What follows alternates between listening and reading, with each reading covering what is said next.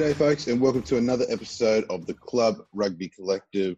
This is your one stop shop podcast for all things Queensland Premier Rugby, brought to you by All Sports Physiotherapy. My name is Brendan Saucetel from Queensland Rugby, and joining me as always is my good mate, Jay Norton. Jay, how are we, mate? Living the dream, saucy boy, as per usual. How you doing, my friend?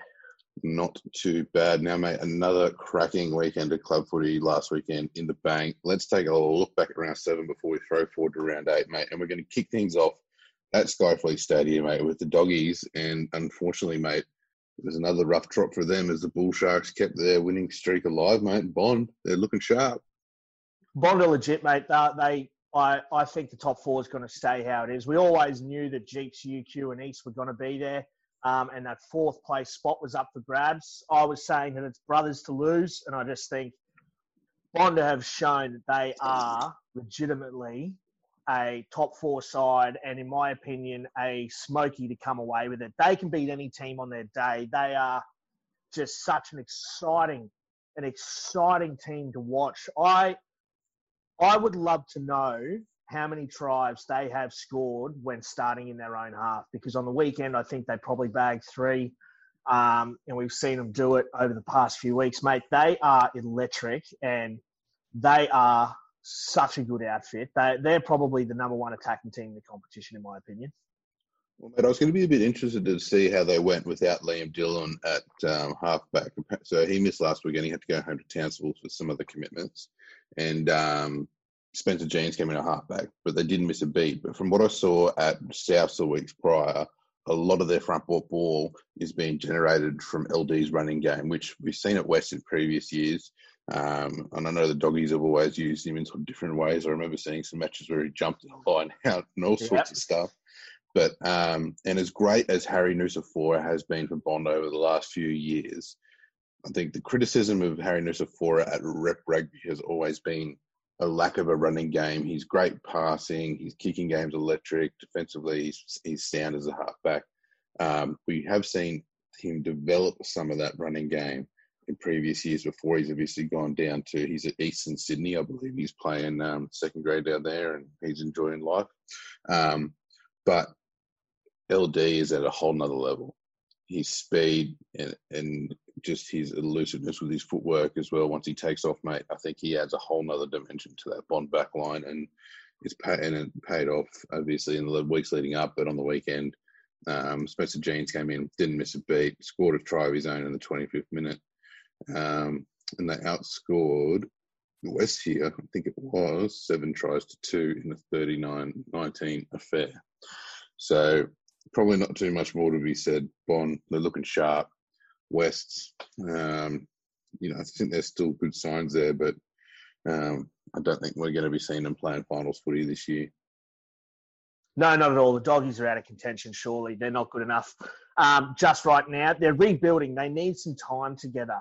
You know, they we, have said it before. They've lost their 9, 10, 12, and 13. Their forward pack is red hot. Their scrum is starting to really dominate. Um, Gav Luca is looking better and better. Liam Mush is scrummaging has gone to another level under Daryl McNamara.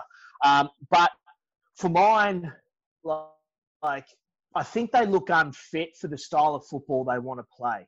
You know, their forwards look like they're absolutely buggered, um, and and that'll come with uh, some opportunities to actually play a bit more footy together and stuff like that. But Gav Luke is now playing more minutes than he's played in the past four or five years, and he's looking better every single week. Um, I think Jez Skelton was a big loss, but then they brought Cal Smith in, who, for mine, I think is probably the best second rower that West has got going at the moment. You know, like um, Rob Puliovea was a little bit out of form. He, he played brilliantly on the weekend. Uh, Will Dearden has had a series of head knocks and stuff like that. And Cal Smith came on after playing a full game of reserve grade and then just started chopping up in the second minute for 60 minutes. He's an absolute gun, but – I think next year is going to be their year. Uh, this year is probably a bridge too far, but mate, Bond, they are red hot, and I think Doggies missed a really good opportunity here. No Liam Dillon, Mitch Third coming off the bench. Uh, no Gus Kasafakatini. Uh, I think um, uh, no Luke Papworth. Uh, Dylan Rowe was out. You know, there was a lot of uh, uh, Nick Turner was out after playing probably his best game in a long time a week or two ago. So that was a good opportunity fire for the against Doggies us. down Bond. Um, and they got resoundingly smashed, to be honest. Well, look, mate, I think you mentioned it there right at the very start. Probably one of the positives for the doggies is actually seeing Gav Lucas string some games together. The poor fella has been injury riddled since he left school, and it's great to actually see him stringing weeks of footy together. But let's jump forward, mate. Um, well, you were down in the doldrums about West losing, mate.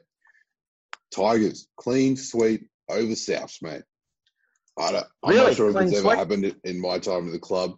So uh, I, I was back in action this weekend as well, albeit for 15 minutes before I pulled my calf again. But you know, help fifth grade get that win. Um, You battler. Oh, I tell you what, mate. Um, but yeah, old unfit sauce in my carbs, mate. They're not good. But anyway, um, East versus South in first grade. The Tigers getting up here, 57 26. They scored in total nine tries, or is it 10 here? I'm just counting. One, two, three, four, five, six, seven, eight, nine. Nine tries. Three of those to Dylan Takato Simpson. Pilsy was on fire with the boot again. Um, your favourite man, Chodo Baggins, Reese Van No Neck got over for a try. Um, Mhm. So pretty comprehensive performance from the Tigers, but I was actually surprised to see South get over for four tries. I thought defensively that East were actually Hmm. probably going to do better here, but be the sounds of things, just a couple of lapses, and which you know can happen if you're on fire like that. But the Tigers obviously can't do that against better teams. No, no, that's it. Look, they, they were up 38 0 at the half, and then I think they scored again straight in the second half. Look, they, they were absolutely smashing South. So, look, if there, if there is one issue to do with East, it is that they do let in a lot of points in the in the back end of that second half from the 60th minute onward. They've done it against Jeeps, they've done it against UQ, they've done it against South, they've done it against North. That they do switch off, and look, that, that they were made to pay for that by a team like Bond, who can attack from anywhere. The other sides haven't been able to really do so as yet. But if they come into finals and they're letting teams score 20, 30 points because they switch off despite being ahead by 50, they're going to pay. And they need to sort that out. Um, but that said, they were absolutely ridiculous. This is exactly what we anticipated. Look, it was boys against men. It really was. You know, you've got uh, former Wallabies professional footy players going up against guys who last year won a Colts one premiership. There, there, there wasn't too much to say otherwise. You know, it, it was always bound to happen. But, you know, if you can take one criticism away from that game for East, it is that they are letting teams score plenty of points against them and they need to shore that up. I don't know whether it's they just switch off. I don't know whether it's an actual lapse in concentration.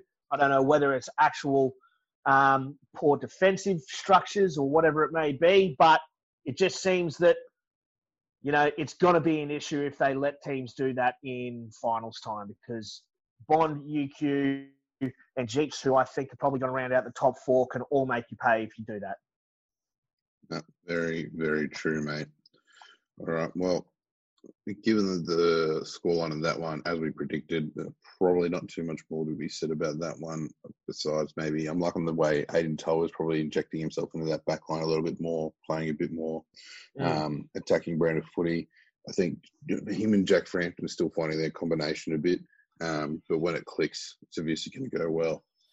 So let's go to the north side now. Um, GPS versus North. The Gallopers getting up here 47 to 20. Um, we saw Josh Collins get a hat trick in this one. Big Molly Nwamo got over for a try, and Amos Kiri. Big Rato Vio, he was uh, on fire again, and one of our favourite blokes for season 2020, Jamie Rickward. Um, North got over here for four tries. Big cap, your your hooker mate, former West boy, Cody Blackhurst, getting over for a try. Mhm. Um, be the sounds of things, mate. I spoke to Luke Oxford, obviously Eagles coach, after this match. He said that they were probably in it up until about 20 minutes, and then he just said the class of GPS just showed when you got guys like AJ Alatimu, who's played footy at a high level there, Teddy Teller working in year 10 and 12, mate. They're just orchestrating the match. And AJ had a great game with the boot, slotting six conversions. So tough day at the office for Norths, mate. But I think if you still, if you just look at the score line, you can definitely be like, oh, what's happening at North? But if you actually see what is happening within the club, there's definitely a lot of positives there still. Yeah, yeah. Look, I know the scoreline wasn't too flattering, but um, I agree with Ox, mate. At, at half time, I think North were only down by a few points and they were right in it. You know, they, they were actually taking it to them. They were getting a few scrum penalties here and there. Um, but yeah, it was just a class of Jeeps. I think they actually brought Teddy Teller on the field as a replacement and he teamed up with AJ Alatimu and they started just absolutely running wild. And um, but AJ Alatimu, he had an absolute blinder of a match. And uh, yeah, look, it, it was just it was a side that you know you've got a side like Jeeps who is well established, have played so much footy together, and they've got how they played down pat, and they've got Norths who are sort of starting to form something well. So I agree with Ox, they right in it, and I agree with you as well, Source. Look, you can't look at the scoreline. If you look at Norths, mate, they are building something really good there. I think Reece Tapine scored a brilliant try in the corner with about four or five guys on him. Um, Varesa Mataitini was really, really dangerous again. I think Nathan Tweedy at open side flanker for them is absolutely massive. Their second rowers work hard, and Wilshire and O'Connor, I think it is. And mate, they they've got something good brewing out there in under, mate. So they just need to keep at it. And if they can keep at it and they can start to build over the next few seasons, and they can keep some of the talent that they've acquired and bring in some new, uh, fresh faces, mate, they will be legit. But yeah, at the end of the day, Jeeps were always going to run away with this one, and their class showed in the back end. Very true, mate. And they'll be happy with that one in terms of their for and against as well as we get down to the business end of the season. Now, mate, we'll get to the match of the round between UQ and Brothers. We were both there. You commentated. I got the chance to take some photos up on Facebook if you want to check them out. Slight plug. Um, just sneak that one in there. Um, but mate, this was an absolutely cracking game of footy. I thought, and it went down to the wire. Coyotes was the difference with his kicking. Both sides crossed for uh, five tries apiece. Coyotes actually crossing for a double, so I think individually he amassed 21 points here. But you and I were talking about this one last night before we got on the pod. Now, in my opinion, I actually think Brothers were the better team on the day in terms of the footy they played, opportunities they created. Hudson Creighton is a freak. Um, I think he's definitely got a long career in club footy. Um, you know, Billy Bully as a kid who has come down from Townsville. Billy Bully. Yeah, great name. Came down from Townsville um, a few years ago. Was playing third grade last year. He was excellent. Noah Nielsen was excellent. But you know, to your point that you said last night, even though that was the fact, UQ still find a way to win. That's it. Um, look, when when you know W's need to be picked up, they pick them up. It's what they do. It's what they've done for the better part of a decade, and that's why you can't write them off. Last year, I said at the halfway mark of the season they're not going to play finals, and they came away with the entire thing. So Hino and Elton Berengere know how to coach a side. So we can't ever write them off. But yeah, I agree. Look, Brothers, I think actually played some better footy on the day. Uh, UQ came out of the blocks absolutely firing, and then going into half time, Brothers were up. Wasn't really anticipating that one because UQ were looking so good in that first 20. So somewhat rocks and diamonds with UQ. But again, as I said, they come away with W's when they need to. So they can play, you know, 40 minutes of good footy and 40 minutes of pretty average footy and still come away with a W at, at Crosby, which is absolutely massive. But um, yeah, mate, like they're just coyotes, Mac Grealy, like they are just genuine freaks. They are absolutely awesome. Um, so we've said it before and we'll say it again. You know, they Hino is so good at getting youngsters up to a premier grade standard quicker than anybody else, and it is just testament to just how good of a coach he really is. So, but mate, the, I think, I think, um, I think brothers, yeah, they, they they very easily could miss out on finals this year. They could, mate. But if you have a look at those, obviously they've really got to. They can't really afford to be dropping any more games. But no. if you have a look at who they're going to get back from a Reds point of view now that the Wallaby squad is going to be announced, if you add a Hamish Stewart into that back line there at 12, um, obviously, Harry Hoopert there for the front row, although I think their front row has been performing pretty admirably. Um, you know, Matty Faessler is still the fastest front rower in the competition. he had some great touches on the weekend as well. Um, but will those then, players, you know, Lawson, Creighton, Smithy, and so on, will they have to go into a two-week quarantine before coming back to clubland? Yeah, that'll happen. So I think it'll be the final two. So they might only get one match out of them. Yeah. Yeah. But if they can get to that point where they're still in contention, they finished in round four, you add, as we said, Hamish Stewart, Harry Hoopert, Lawson Creighton, Ryan Smith. Um, mate, I think there's a lot of class coming back into that side, and if, the, if things just sort of pick up where they left off, anything's possible, I reckon. Um, anything's I possible, gonna, I suppose. Very, very true, very true.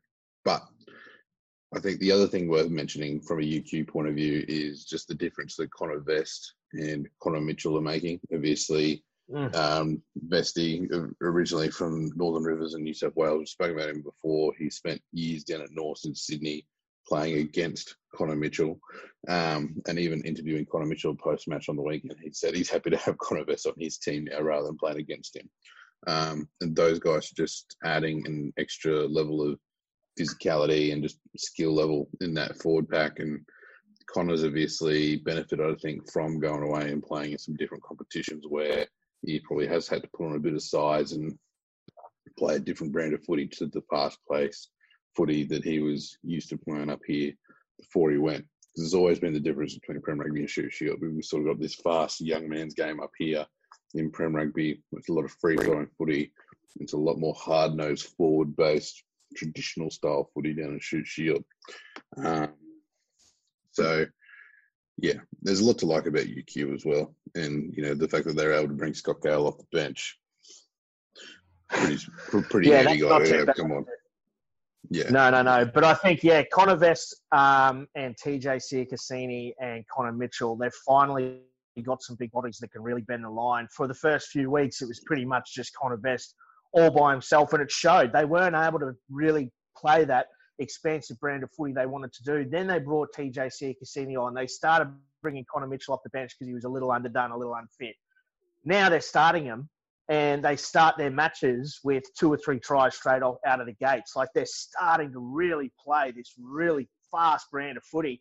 And you saw it in the match on the weekend their defensive line speed was coming up so quick. So they started, brothers started to play 60 at 10 and bounce out the back to Rose Cyphaloy, and that's where they started getting purchase on those fringes. So credit to brothers, they were able to uh, uh identify that and, and change their style of football. But that's how UQ play. They are starting to really play some high tempo footy both on, on both sides of the ball. And I think yeah, they they needed to they needed to supplement Connor Vest with guys like Connor Mitchell and, and TJ Siakasini. So now they've got all the workings to be a side that can come away with the the Hospital Challenge Cup this year well and truly. They've got experience, they've got big bodies, they've got a good set pieces developing with guys like Alex Sanger and co on. So yeah, they're looking bloody good. Right. Well, before we wrap up our chat on round seven, two special mentions before we finish up. I want to give a big shout out to East Prop George Francis. He got married on Friday and still backed up and played on Saturday. How he got out of that with his missus, no idea. I think he was maybe stinging a bit after the wedding ceremony, but hats off to the big fella. Mate, that's absolutely huge. Good on him. What a legend. Mate, if if I did that, mate, my missus would, yeah, no, it just, it wouldn't happen. No, um, not even a topic of discussion. No, definitely not. Now, the other one, I did mention Scott Gale was on the bench. Now, I had no idea why. I was sitting in the corner taking photos, waiting for Coyotes to score one of his tries. Um, Scotty runs up in the reserve I'm like, mate, what are you doing on the bench? he said, oh, well, I haven't been to training this week. I'm a dad now. So he had his daughter last week. So on Tuesday, now, yeah. Yep, now one of the uh, the hottest dads in Brisbane. So shout out to Scotty Gale. Special moment. Yeah, that's absolutely awesome, mate. It's it's great to see. Um, you know that that's look. At the end of the day, we're just playing a bit of code. So you know, family comes first. But it's great to see him back up and and come away and get a W out there at Crosby Park. But yeah, congratulations, Gailey. That's absolutely fantastic, mate. Mm. So that wraps up things for round seven. So we'll throw forward to round eight and to kick things off. So now, round eight is going to be our first ever Queensland Premier Rugby mental health round. Now, we've always played, well, when I say always, since 2015, we've had the Tyrrell Cup between East and Sunnybank. That will be our match of the round this weekend. That obviously came off the back of um, some great work from some of Rick's mates, which we'll discuss in a second because we've got a special guest coming on.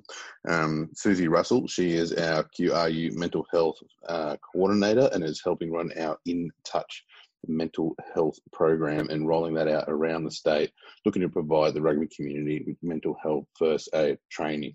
So let's have a chat to Susie. So, as mentioned earlier, round eight of the All Sports Physiotherapy Hospital Challenge Cup is our first ever mental health round. Now, obviously, in years gone by, we have marked this occasion by celebrating the Rick Tyrrell Cup, for the first time ever, it's a whole of competition mental health round. And joining us today to talk about the important issue of mental health within club rugby is our QRU mental health coordinator, Susanna Russell. How are we? Very good, thanks, Source. What about you? Not too bad. Now, Susie, as we mentioned, um, this is all sort of spurred from the Rick Tyrrell Cup clash between East and Sunnybank, which was started by um, a few of Rick Tyrrell's mates. Now, for those people who don't have the background, Rick Tyrrell, he was a former Queensland Reds prop. He also played for Sunnybank and East, and unfortunately, he uh, he suffered from some mental health issues and unfortunately lost his battle um, a few years ago, and I believe 2015 was the first year that East and Sunnybank contested the Rick Tyrrell Cup, and Rick's mates um, started the Rugby Unite charity, and part of what they wanted to instill was some uh, mental health first aid training. And now, uh, partnering with QRU now and with state government, we've now got the In Touch mental health program, which is what Susie is involved with. So, Susie, do you just want to give us a bit of a rundown as to what the program uh, is and, and how everything's sort of all tied together? Yeah, sure. So, I mean, as you said, it's obviously a program that's based on the initial work from um, the Rugby Unite guys, which was an amazing, I guess, starting point and point of raising awareness about the importance of mental health um, and being able to support your mates and have conversations with them. So, as you said, with I guess a bit more um, support from the government now, we've been able to create In Touch, which is all about um, creating mentally healthy rugby environments Queensland wide and I guess having awareness that everyone has mental health and encouraging people to be proactive about looking after themselves. Um, just like we might discuss our physical health or form, and being able to equip people to have those conversations and have awareness of how they're going um, personally as well. Now, obviously, Susie, you've only sort of really launched this program. Uh, I mean, it's had a few different interaction inter, uh, iterations um, prior to sort of what you sort of set up in the last um, last period of time. But obviously, the COVID period's really sort of changed how you've been able to roll out the program. So, could just give us a bit of an insight into over the last few months, sort of how you've gone about introducing mental health first aid uh, information sessions, and then obviously actually running the mental health first aid training sessions itself. Yeah, so COVID's obviously changed the way that we kind of operate in society and removed that um, or reduce that capacity to do some face to face training. But it's opened up an opportunity for us to deliver these sessions um, online and interact with, I guess, a broader range of people who maybe couldn't be there in person. So the way we're now running things um, is basically using Zoom um, to deliver the mental health information sessions, which is an hour long session, which just gives us some general information on mental health um, and a lot around self care um, and breaking down some stigma and how people might experience um, positive, um, and more challenging mental health personally. And then the mental health first aid training, um, we've got a trainer called Matt who's worked already with a heap of people in the rugby community. Um, who also delivers his sessions um, via Zoom at the moment that everyone can access um, to be able to become trained themselves in sort of what's a condensed version with the same quality of learning for everyone there. And what that mental health first aid training does um, is a bit more of an in depth course, is kind of allows you to really identify um, the signs and symptoms of, of poor mental health, um, be really equipped to have strong conversations um, with your friends or your family, um, and also manage any um, crisis mental health situations that might occur. but it's also a great starting point for people to think about and reflect on their own well-being and be able to equip some, I guess, self-sufficient strategies within their club that work there. Now, obviously, Susie, um, yourself and Matt, you guys have been working with clubs around the state. A few of our Prem Rugby clubs have sort of really sort of picked up and run this, and and UQ in particular have a have a large number of mental health first aid trainers now within sort of their staff and their playing group. Yeah, it's so great to see that some clubs have really, I guess, jumped jumped on the bandwagon and run with it and seen the value in the program. And I guess the way um, that I encourage people to think if they're thinking about doing the training is to go and have conversations with those people that have done it. Um, and the benefit that it's brought to them has really been a big awareness of how important it actually is. Um, and I just guess the realization that everyone does have mental health as well as physical health, and that it's part of our responsibility, I guess, as a rugby community and the great potential that we have um, to be proactive and take um, ownership in in that um, area as well. Now, uh, obviously, this week, mental health round, eh, there's a lot of collateral that's going out on social media, out in clubland. Um, what are sort of some of the key messages that you're looking to get out there this weekend?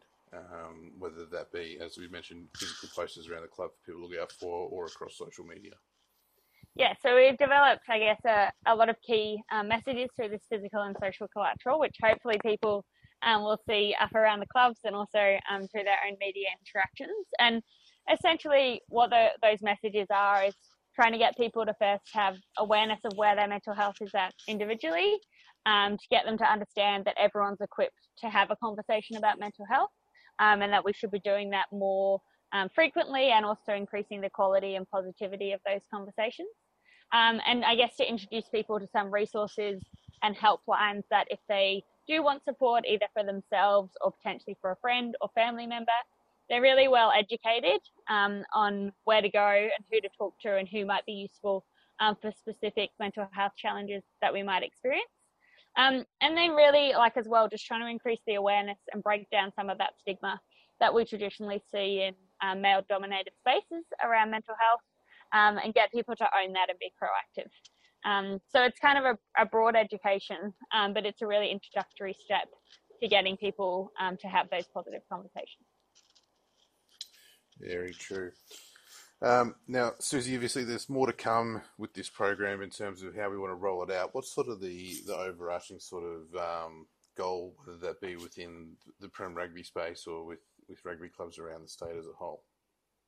Yeah, so I think um, the overall goal is to create a really, I guess, self-sustaining or sufficient um, program where people um, are individually equipped within their clubs or within their sub-unions to um, proactively promote positive mental health and also deal with any challenges um, and recognize symptoms that someone might be experiencing. So um, we're working with each club individually to create a mental health action plan for them. So much like we have protocol and processes um, for things like a physical injury, um, we also are trying to create that around um, the mental health space. So the goal is to basically have um, a minimum of um, one mental health first aid trainer to every 50 people that belong to a club. Um, but as many as we can get is excellent, and make sure that we're getting that reach, obviously within QPR rugby and within Brisbane, but also more broadly across the whole state. and just as a starting point for people um, to have that awareness. Now, Susie, if anyone wants to get in touch with uh, yourself, find out some more information around the program and how to get involved, um, where can they head to to find that information?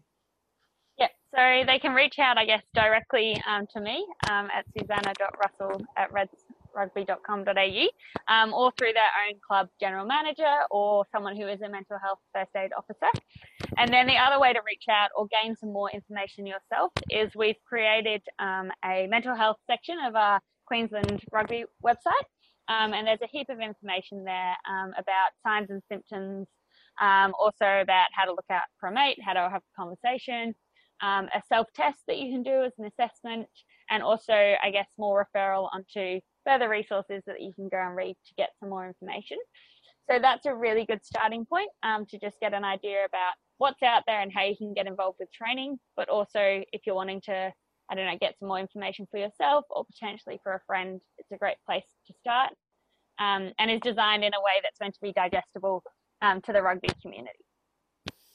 All good. Well, thanks very much for your time today, Susie, and uh, it was some great work you're doing, and uh, obviously, you know, sort of changing the the approach to mental health within the rugby community is an important cause, and you know we encourage everyone this weekend to you know take the time to um, pay attention to the messages that are going out on social around the clubs. Check out the website qld.rugby, and um, more importantly, just look out for one another. Yep, thanks very much for having me, Source, and really proud that this is our first um, QPR mental health round that we've got going here. Excellent stuff, Susie. Thanks very much. All right, well, great to have Susie on there to chat about mental health round. Jay, this is a VC, mate. Um, definitely something that both you and I can get around, mate, this weekend. Hundred percent, mate. Look, it, it's it's something very near and dear to my heart. I, I think um, you know, the, the stigma that is associated with mental health is starting to diminish day by day, but it is still there. So the more that we can help promote, um, you know, uh, supporting people with uh, with their mental health. I've said it before and I'll say it again. Look, everybody has mental health, be it good or bad. And, you know, going to a therapist should be just as uh, celebrated as going to the gym um, to work on your physical health. So, in my opinion, this is a brilliant initiative. I'm glad to see it's expanded out from just the Rick Tyrrell Cup to a whole mental health round. I know for a fact that people are struggling. I know for a fact that it affects everyone within the game, be it man, woman, or child, player, administrator, manager, supporter, whatever it may be. So, to see the QRU actually implement you know, a mental health round and, and help get around everyone is absolutely fantastic, in my opinion. Good shout, mate. And I think it's obviously extremely topical at the moment. Um, 2020 has been a year like no other, and mm. different people face different challenges. And, uh, you know, more importantly, uh, at the moment, it's just crucial to look out for one another. That's what rugby's about. So, a great chance to remember that this weekend. Keep an eye out on the resources we're putting out on Queensland Premier Rugby page. You can check out our website, as we mentioned with Susie, qld.rugby under the program section, there's information there on how you can get involved. So let's throw forward to our round eight matches. Mate, obviously, we'll get to East v Sunnybank as a match of the round at the end. But to kick things off, Brothers v Souths at Crosby Park. Uh, this is obviously uh, the one win that, or no, Souths got a win over Sunnybank, didn't they? My bad. Um, but this was that first up win that Souths had in round one over Brothers, and I know that the guys got a lot of a kick out of beating Brothers at Crosby Park, but I dare say we're probably going to predict the result to go the other way this weekend. Yeah, look, I think Brothers are going to absolutely smash them after they went down to um, to Souths early on in the season. Luckily, it wasn't for points for Brothers' sake, but it was still a loss nonetheless. And you know, we we said at the time that you know, chatting to T Bone Maloney, he was just saying we think the boys switched off. I don't think there's any chance of that happening now. Um, you know, I think I think it's actually to the detriment of South that they actually did win that game, to be honest, because now brothers are going to come out and they're not going to let this one go lightly. And I can't help but think that, you know, their forward pack is probably going to run rampant. We've seen their, the brothers forwards, guys like Brad Kappa, Alex Perez playing the house down, and they play with a lot of width but they're also very bloody tough too, and they like to get their hands free. So I think it's going to be one through the guts there, and then guys like Huddy Creighton, Billy Boulet, and so on are going to have an absolute field day. Very true, mate. Now, West versus Jeeps, Ladies' Day at the kennel, mate. I've seen some great video content come out from the doggies this week, mate. Um, it's going to be a big day for for West, but definitely a hard challenge, mate, in first grade. Yeah, look, it's going to be a tough day out for all grades. To be honest, we know that uh, the depth of Jeeps is is as deep as the Nile, um, but you know, it, I think it's a game that, for whatever reason, West playing Jeeps at the kennel, they always get up. We've we've dusted them a few times. Um, you know, uh, surprising them on our home track. I think, to be honest, Jeeps are going to be too good on the day. I think we've finally got a little bit of scrum parity. Um, so the scrum battle is going to be absolutely red hot, but I think the Jeeps backline is going to go hell for leather. But um, yeah, a shout out. It, it is Ladies' Day, but a very big shout out to Holly Class Olive and our old man Tim Class Olive. Uh, very big supporters of the White Ribbon Foundation. Um, they were at the kennel last night having a yarn to all the players just in regards to domestic violence within Australia. We are raising funds for them, and um, it's a bloody great cause, and it's a very serious issue. Uh, for whatever reason, doesn't seem to get um, as much press as it really, really should. So a big shout out to the Class Olive family for really driving that at the kennel this weekend. But it's going to be a hell of a day out. Very true, mate. Holly and her family make great campaigners for it. I remember being there last year for that same chat, mate, and yeah, emotional, mate. It's uh, it's definitely a cause close to their heart, and credit to them for the work they're putting in. Um, now, mate, UQ North at St. Lucia. Um, you know, I know the first clash between these guys was very close, and no doubt North will look to push them. But UQ, mate, I think they're just improving that little bit every week, and it's hard to see the result going any other way than the Red Heavies this weekend. That's it. I can't see Norths getting up over the Heavies, um, unfortunately for them. Uh, look, Norths can beat anyone on their day in this competition. We've seen that. I think they'll give them a, a real shake early on, but yeah, look, UQ, they're just real classy, and I can't help but think that they're going to run them off the park a little bit. I think their fitness and their speed is going to really pay dividends for them. Well, mate, just having a look at the team list that um, that UQ have got here for me. I'm not sure whether this is finalised, but a few changes here. We're going to see a couple of changes in the locks with Richard Clift and Tom Vanderschaaf come in. Um, Connor Vestman back to number eight. Now, here's a big one for you Jasper Mellish at fly half. Oh. Now, my, under- my understanding was now, mate, I've been following Jasper for a little while. He's a good Sunny Coast kid. He's come out of Siena. Yep. Um, very ashamed that he went to UQ and not East. What can you do? Um, he's from my old club up there, USC. So good shout out to Jasper. But I thought he was a wing fullback, so it'd be interesting to see him come on a fly half, see what he can do. Um, we've got James Wood playing at one centre, Kai Oates at outside centre. Um, so oh. we'll wait and see what team they actually roll out with. But it looks like UQ might be um, giving some other younger fellas a crack this weekend, so it could be interesting to watch one. Yeah, yeah, no, I didn't realise that. I mean, that that now it's an unknown quantity, right? Look, the guys are bringing in uh, Tom Vanderschiff and uh, Richard Clift, I think, is absolutely awesome. But then on the other side, um, you know, my brother is actually the backs coach for uh, Premier Colts at UQ, and he absolutely loves Jasper Mellish. He's like, he, he's a bit of a fatty, you know, like got a bit of a um, sloppy rig, sort of just. He was. He wasn't before COVID. No, no, no. But like we made the joke that he looks like he should be punching a dart while he's taking a shot at goal, and he just puts it on the ground to take a shot and all that sort of stuff. But my brother just thinks he is. He thinks the sun shines out of his butt. To be honest, he just thinks he's absolutely fantastic, and he has huge raps on him. You know, I, I, I said to my brother, you know, you don't play. I think he played Aussie Barbarians while at school, and you don't necessarily do that playing out of Siena College on the, on the sunny coast unless you've got some serious game. So, mate, he, he just says he's such a cool, calm, collected footy player. He's got rugby brain and he just thinks he's absolutely fantastic. So I'm excited to see him get the Guernsey in Premier grade because that goes to show the, the Prem Colts at UQ have been absolutely chopping up. I know for a fact they absolutely slaughtered brothers on the weekend.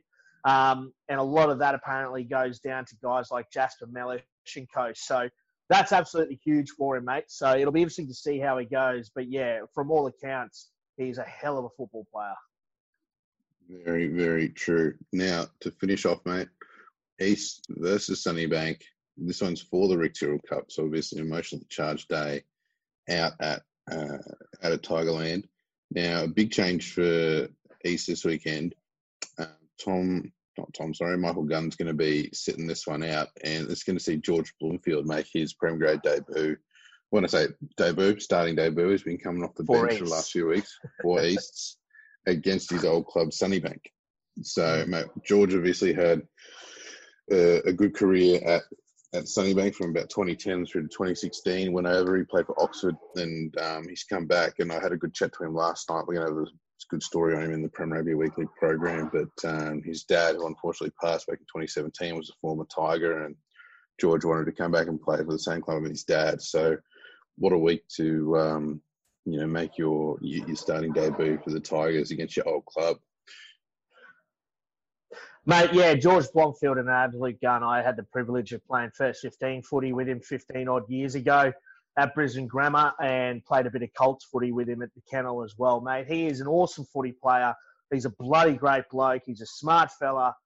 You know, he's an inspirational bloke as well. You know, like there's a reason why he was skippering that Sunnybank Dragons side, as you said, from 2010 or so onwards at a, at a very young age, just because he's he's got a brilliant rugby mind on him. So uh, to be able to lose someone like Michael Gunn isn't great. To be able to bring someone in like George Blomfield is absolutely bloody fantastic. So you don't lose too much uh, with George Blomfield and Gunny uh, interchanging there. But, mate, this is going to be a hell of a match of footy. Even when either one of these sides is on top and another one is on the bottom, this is a close fixture. It's a hard fought one, and it's an absolute bloodbath. Look, East, East have got a fantastic side, but Sunnybank are absolutely stacked to the gills, one through fifteen. Their depth is a little bit shaky, but mate, if they're if they're in it, they're in it, and we've seen over the past six, seven rounds or whatever it is that they are right in these matches right to the death. So, look, Rick Tyrrell Cup, massive game. Anything could happen. I'm picking East, but expect a very brutal match of footy. Well, mate, Big Digby Ioane is going to be on the wing for the Dragons, mate. So anything could happen. Yeah, is he right wing or left wing? Whoever it is, I think Dylan Kite Taikato Simpson or uh, Shane Kennedy is going to have a hell of a day against him. I believe he's right wing. So uh, I know I had a chat to uh, Taikato. Yeah, yeah, I know. I had a chat to Shane Kennedy on Tuesday night about this, and just said, you know, what it'd be like to line up against Digby. He's like, mate, coming from North Queensland, you never expect you're going to be able to have those opportunities. So he's he's frothing for that chance. So um, yeah, going to be a massive game in Tigerland, mate. Looking forward to it. So no love lost between these clubs, but definitely um, you know a great game and worth mentioning as well. This is me, um, Sunnybank head coach Sione uh, Fuku's return to the Tigerland as well. He was obviously assistant coach there for the last few years. Still got a lot of good mates at the club, and he didn't leave on bad terms or anything like that. So um, there'll be a lot of guys throwing some banter his way, no doubt, before kickoff. But we'll wrap things up there, mate because you've got places to be. So thanks very much for joining us again for the Club Rugby Collective podcast, mate. And uh, no doubt we'll catch you out at Tigerland for what's going to be a cracking match of the round, mate. That's it, Saucy Boy. Thanks for having us, brother. I can't wait. All good, mate. We will talk to you soon.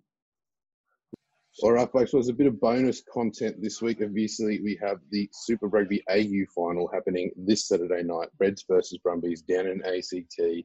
There's a heap of QPR graduates in this squad for the Reds. And joining me today just to have a bit of a chat about it, we've got former Reds and Brothers great Dal Murphy, and he's obviously one of our greatest commentators too. Dal, how are we? Very good, Source. How are you, mate? Not too bad. Now, mate, obviously, Super Rugby this year is taking a very different look and feel, all Aussie flavour, mate. But um, for you, mate, as obviously like a commentator of the game, obviously as a player manager as well, you've got a chance to see a lot of the youth of Australian talent, especially here at the Reds, mate. How much have you enjoyed the competition and just getting to see some of these youthful young stars? Mate, I think it's been very, very impressive. I think it's been awesome the fact that we got some rugby back on on, on the field, but more importantly, you're starting to see these younger boys who have been in these systems start to get the opportunities to really perform. And I think now with that Wallaby squad that's been picked, you can see a lot of them starting to develop and are starting to move towards that next level, which is great to see. Yeah, mate, with the Reds in particular, obviously, um, there's been guys who I suppose come through that 20s program with the likes of Liam Ryan, Angus Scott Young, um, you Tate McDermott, who have sort of been there in the last few years. We've also seen a new cohort come through with the likes of Josh Flook, Harry Wilson, Fraser McReight, who are all sort of very fresh. But who for you, mate, out of this red squad and some of these young guys who've come through the 20s pathway or out of club rugby, you've sort of really sort of caught your eye over the last few months? I think, mate, it's it's hard to go past, you know, Wilso and Fraser. I think this year they've been obviously very, very impressive. Um, but then if you look at that, you know, even that QPR pathway, the likes of Hunter Paisami and those types of guys who have really kind of generated through that system. And then the back, like Jock Campbell, you know what I mean? Those guys have, have clearly showed that not only is the 20s program an excellent pathway, but you know, the Queensland Premier Rugby is an excellent pathway for you to go on and, and move on to bigger and better things. Now, mate, you mentioned Hunter there. Now, this is a kid who he was obviously sort of in the rebel setup. Things didn't necessarily go his way. He came up to Queensland for a fresh chance, um, played at West, and no one sort of really knew who he was. And then all of a sudden, boom, into NRC program with Brisbane City, and obviously through to the Reds this year, and now named in the wider Wallaby squad, mate. It's a, it's a great story. Yeah, it certainly is. It's an excellent story, story. and it's about I think his uh, attitude when he came up here, he kind of made sure that he did all the right things. He played his club footy. He got the opportunity in NRC level and then progressed there in, in, into the Red squad. But I think the biggest thing for him is in that Red squad, when he's got his opportunity to play, he showed the whole world what he can do. He's been super impressive. Uh, his robustness and physicality all across the park has just been a real asset to that Red side this year. I think if you look at Hunter and Wilso in particular, you've got two guys who have come into the Red squad, and how they play in club rugby hasn't changed as to how they play in the Super Rugby level. You know, often you see guys maybe take a step back because they're not 100% sure what their role is. They don't want to overexert themselves potentially. But these guys have stepped up and delivered the exact same um, talent and attributes that we saw them play with in club rugby over the last few seasons. Yeah, 100% correct. I think they've shown that no matter what level they go to, they can play that similar style of game and they can be just as destructive. And I think that for the Reds this year, this year has really been a, huge part of their success. Now, mate, I suppose another fellow that's come through and been named in this Wallaby squad as well, Filipo Daugunu. Um, different story coming over from Fiji. He was obviously part of that Red squad in 2017 that went through to the grand, well, not the grand final, this final series. It was him and Ed Fidow on the edges there. Fidow's going on to play for Samoa. And now we've seen Filipo come through, named to the Wallaby squad. His trajectory has probably been a bit slower. But once again, we're seeing guys who are seeing Prem Rugby as an opportunity to go to high honours and they're coming through and actually capitalising on those opportunities. Yeah, absolutely. I think when he first burst onto the scene, he was very, very raw. You I mean? He had that explosive pace and and the physicality that got him around the park. He also had that impressive skill set. What I think we've seen over the last couple of years with, with Daugunu is a more complete player. You know, we saw in that game on the weekend, he wasn't just turning over the ball in the rucks. He wasn't just setting up and scoring tries himself. He was belting people across, you know, across the sideline. So I think the transition and, and and the promotion that we've seen with him over the last couple of years has been very, very impressive. I think from my perspective, in the next couple of years, he's going to be one of the world's best wingers. If not, he's already there. Good shout, mate. Now, the other fellow you mentioned early on, mate, Jock Campbell, and this probably a very unlucky exclusion from this wider Wallaby squad at the moment. But um, Jock's story is obviously a great one where he wasn't necessarily a schoolboy superstar or anything like that. Just went to UQ having played second 15 at TSS and he's worked his way up through the grades had a lot of opportunities in sevens as well. Um, another product of the NRC pathway too with Queensland Country and just his uh, his sort of slow trajectory. You know, now we're seeing him play some absolutely brilliant footy. Some of the opportunities created in broken play, etc. This year's been great, but he's obviously someone who's played a lot of Prem rugby and has now sort of got to this point um, in sort of his mid twenties.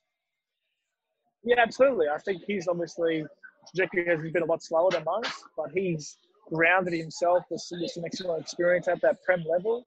And I think that's what's given him the confidence to continue to grow at at this next level. For me, I think he, you know, will get there as a Wallaby. I just think he might take a little bit more time. You know I mean, another year under his belt, and then he'll be well and truly in that mix to, to not just be a, a Wallaby squad member, but to be a starting player. I think the more confidence he gets at, at this level, the more confidence he's going to show at that next level. And while we're keeping on talking about the Wallabies fellas, mate, um, one of your boys, Tate McDermott, mate, he's been uh, on a great trajectory since his graduation from Sunny Coast Grammar a few years ago, mate, and uh, very deserving of his spot in this Wallaby squad. Yeah, mate, he certainly is. I think it's exciting for him. I know, mate, he's been working very, very hard and he continues to work very, very hard on his whole skill set he's got some real natural ability. You know, we see that when he scores those solo tries, that he's continuing to grow and develop. And I think, hopefully, you know, we might see him in, in, in the Wallaby jersey in, in the coming weeks. Very true. Well, mate, before we hit these Wallabies tests against the All Blacks and then hopefully the Rugby Championship, we have got the final this weekend, mate. Um, we saw the Reds do a number on the Brumbies here just two weeks ago in Brisbane, mate, but probably going to be a much harder fought affair down in ACT come this weekend. Yeah, it certainly will be, mate. I think it'll be decided by only a couple of points. I think the set piece will play a massive role, you know, in that scrum, the line out piece. I think there'll be a lot more limited opportunities across the board, but uh, I'm excited and I'm, and I'm really, really pumped to sit down and watch this game over the weekend. No, definitely, mate. It is set to be an absolute ripper. All right, mate. Well, we'll leave it there for this week's episode of the Club Rugby Collective. We're very thankful for you to come on, mate, and have a chat. Thanks, Dale. No worries, mate. Anytime. Alrighty. See you in the commentary box, mate. Thanks, all. See you, mate.